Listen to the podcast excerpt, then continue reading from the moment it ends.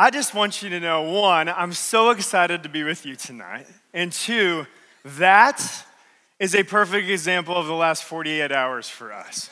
I'm not even kidding you. Everything that you see as far as lights and sound that's coming from the stage did not work 48 hours ago, okay? We have had a crew and a few staff people who have given up the last 48 hours to fix everything, uh, reboot, restart the entire system uh, from the ground up. We have some spectacular people on staff here, so give them a round of applause. Thank you. As much as uh, Satan seems like doesn't want us to celebrate Christmas this year, we're going to do it anyway. So, uh, we have been in a series, if you've been with us uh, for the month of December, called Home for Christmas. And what we've been looking at is this that Jesus left his eternal home to come make a place and a home with us uh, so that he could be with us forever. And eventually, he left us here and went to heaven to prepare for us an eternal home. And so we're going to kind of take a look at all that. If you've not been with us for the whole month, that's okay. We're going to catch you up here in a second. But before we do, please, I'm going to pray because my heart is beating 100 miles an hour now that the fire alarm went off. So I need to calm myself down a little bit. Let me pray. Jesus, thanks. Thanks for tonight. Thanks for the opportunity it is to worship you. And despite all that has stood in the way, including a fire alarm right before standing up here. Jesus, we, we want to honor you, and we know that you will be glorified tonight. And so we pray uh, that we might focus our hearts on you for just this little bit of time uh, in your word. Jesus, we, we celebrate this time of year because you came to this earth, because you were born as a baby boy, because you came to us, Emmanuel, God with us. And we, we want to give you honor and glory and the praise due to you for that tonight. In Jesus' name. Amen. Christmas Eve, there's no, uh, there's no secret around here. I love Christmas, okay? Christmas is my favorite time of the year. Christmas Eve might be my favorite moment of the year. And, and it's because of my tradition growing up. There's this moment uh, as, as a child that I remember more than any other moment. And, and, it, was, it was filled with excitement and glory. And all, I mean, when I think about it, it is like the most amazing moment of my childhood. Now, you have to understand, I had a long standing tradition on Christmas Eve. My uh, father's parents lived in our hometown. And so our long-standing tradition looked a little bit something like this. Christmas Eve, at some point in the morning, we would go and deliver the, the presents that we had over to my grandparents because we had Christmas that night at their house. And it was my favorite thing in all the world to do because I got to see my grandparents before Christmas Eve service. And my grandfather is where I get my love for Christmas.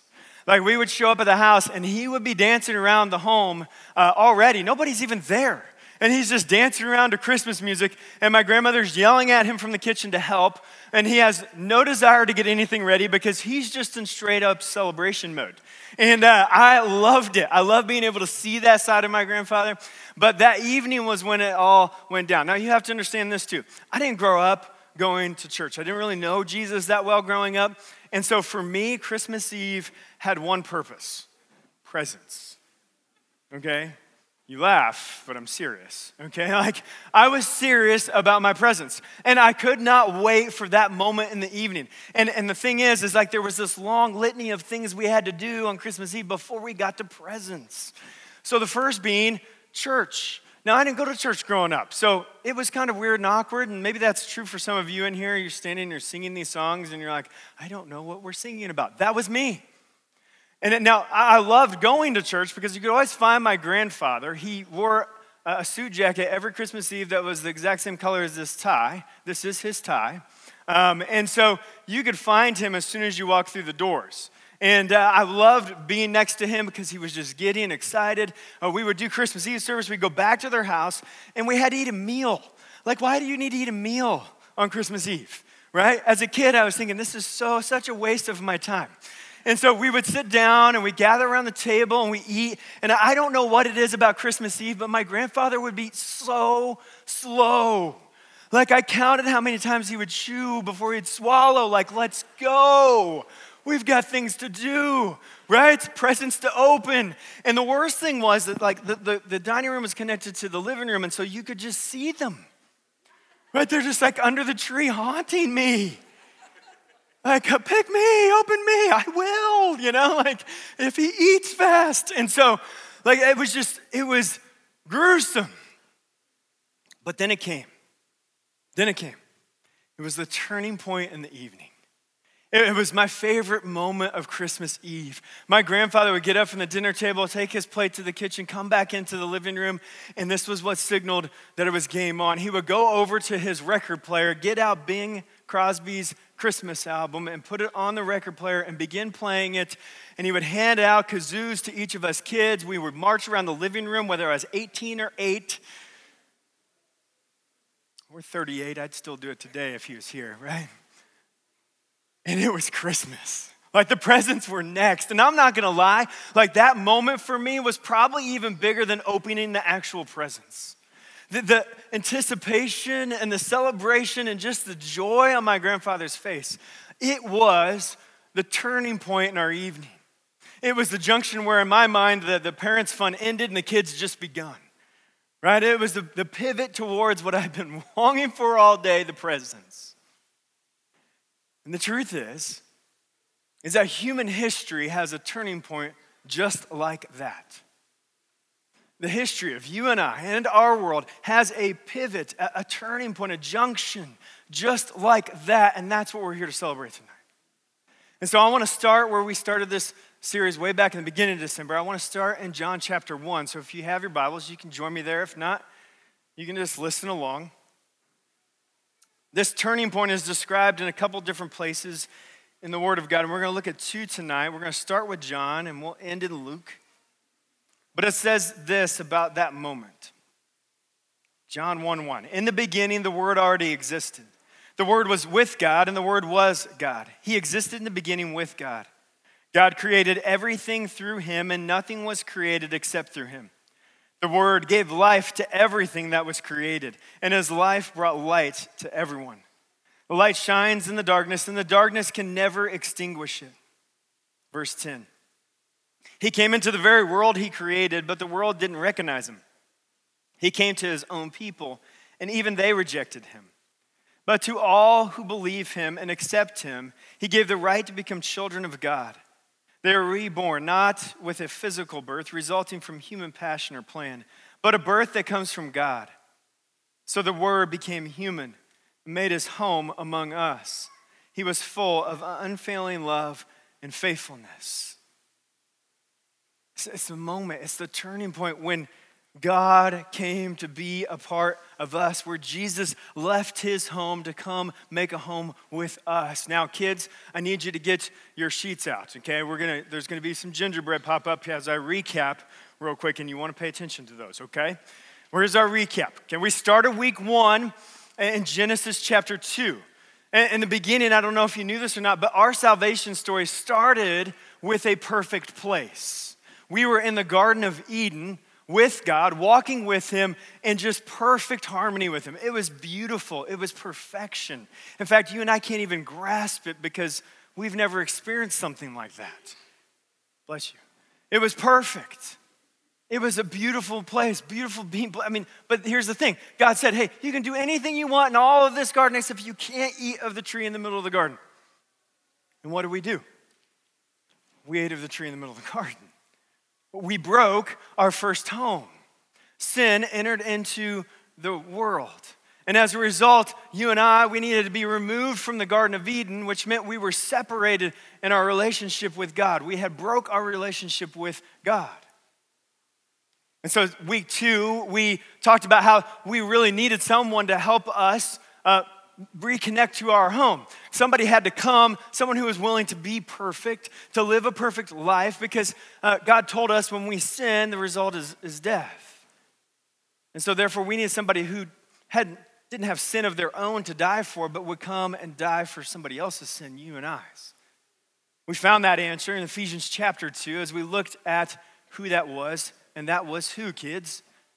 Right? It was Jesus. Jesus is the one who came to die for you and I and make our relationship with God right again. He healed our relationship between God and us. In week three, we looked at this that once Jesus left this world, he didn't leave us alone.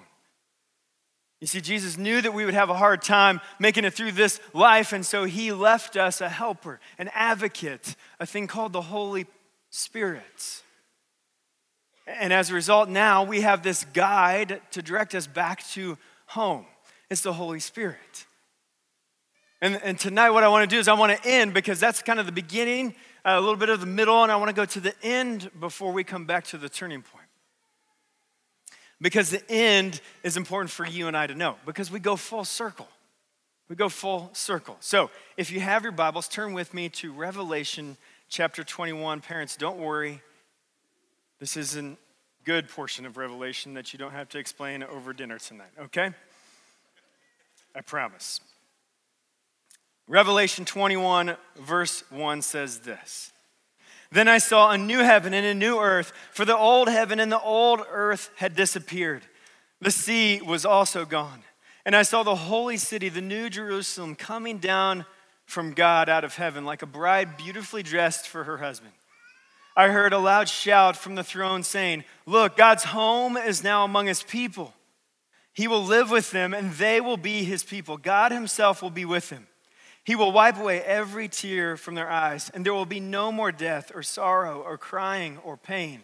All these things are gone forever. And the one sitting on the throne said, Look, I'm making everything new. And then he said to me, Write this down, for I, what I tell you is trustworthy and true. And he also said, It is finished. I am the Alpha and the Omega, the beginning and the end. To all who are thirsty, I will freely give from the springs of the water of life. All who are victorious will inherit all these blessings, and I will be their God, and they will be my children. You see, the end of our story has already been written.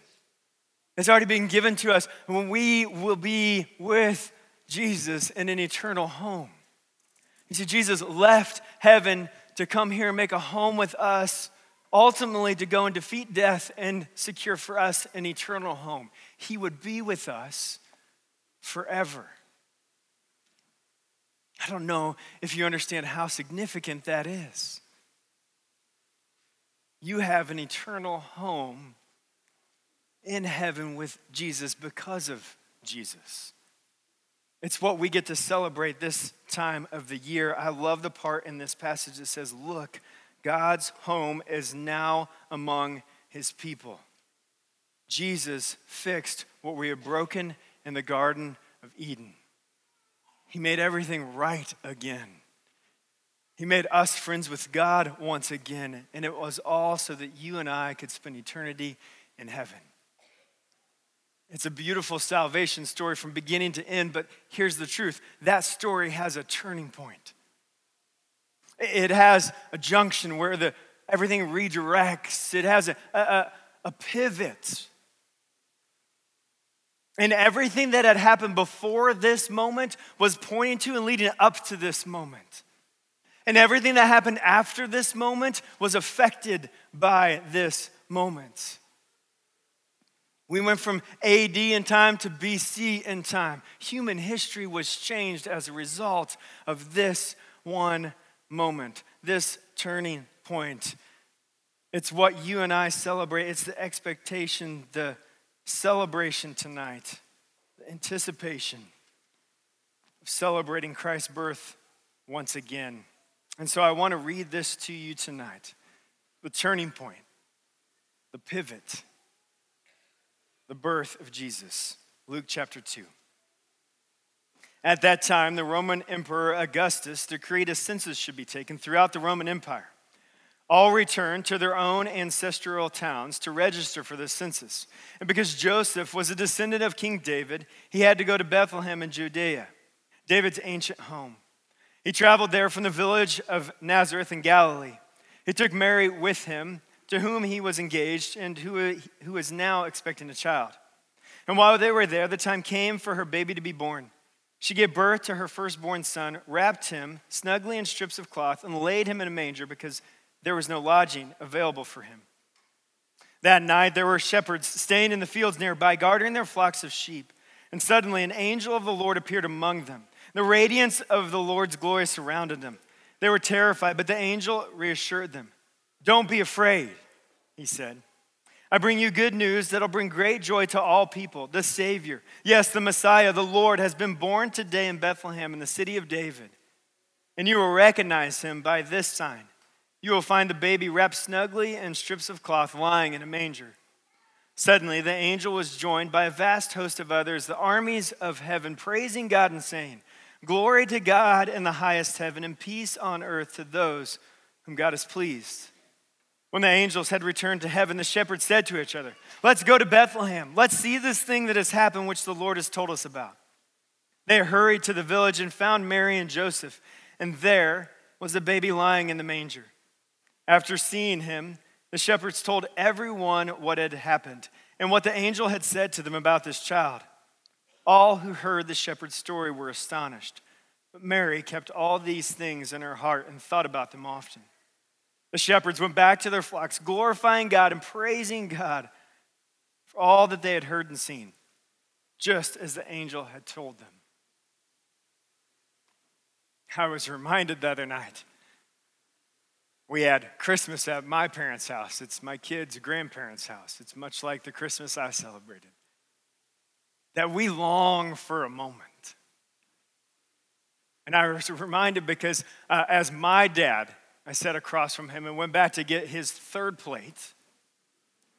My sweet daughter and my sweet niece came over to the couch and so sweetly put their hands or their head and, and their, you know, in their chin, and they were just staring into his soul as he ate his third plate of food. Because the anticipation was killing them. Because it was time for presents. And if I'm going to be honest with you, the anticipation's killing me. But not for presents, for an eternal home where there will be no more tears no more sadness. And no more pain. We have an eternal home. And it's found in Jesus, whom we celebrate tonight. All because baby boy was born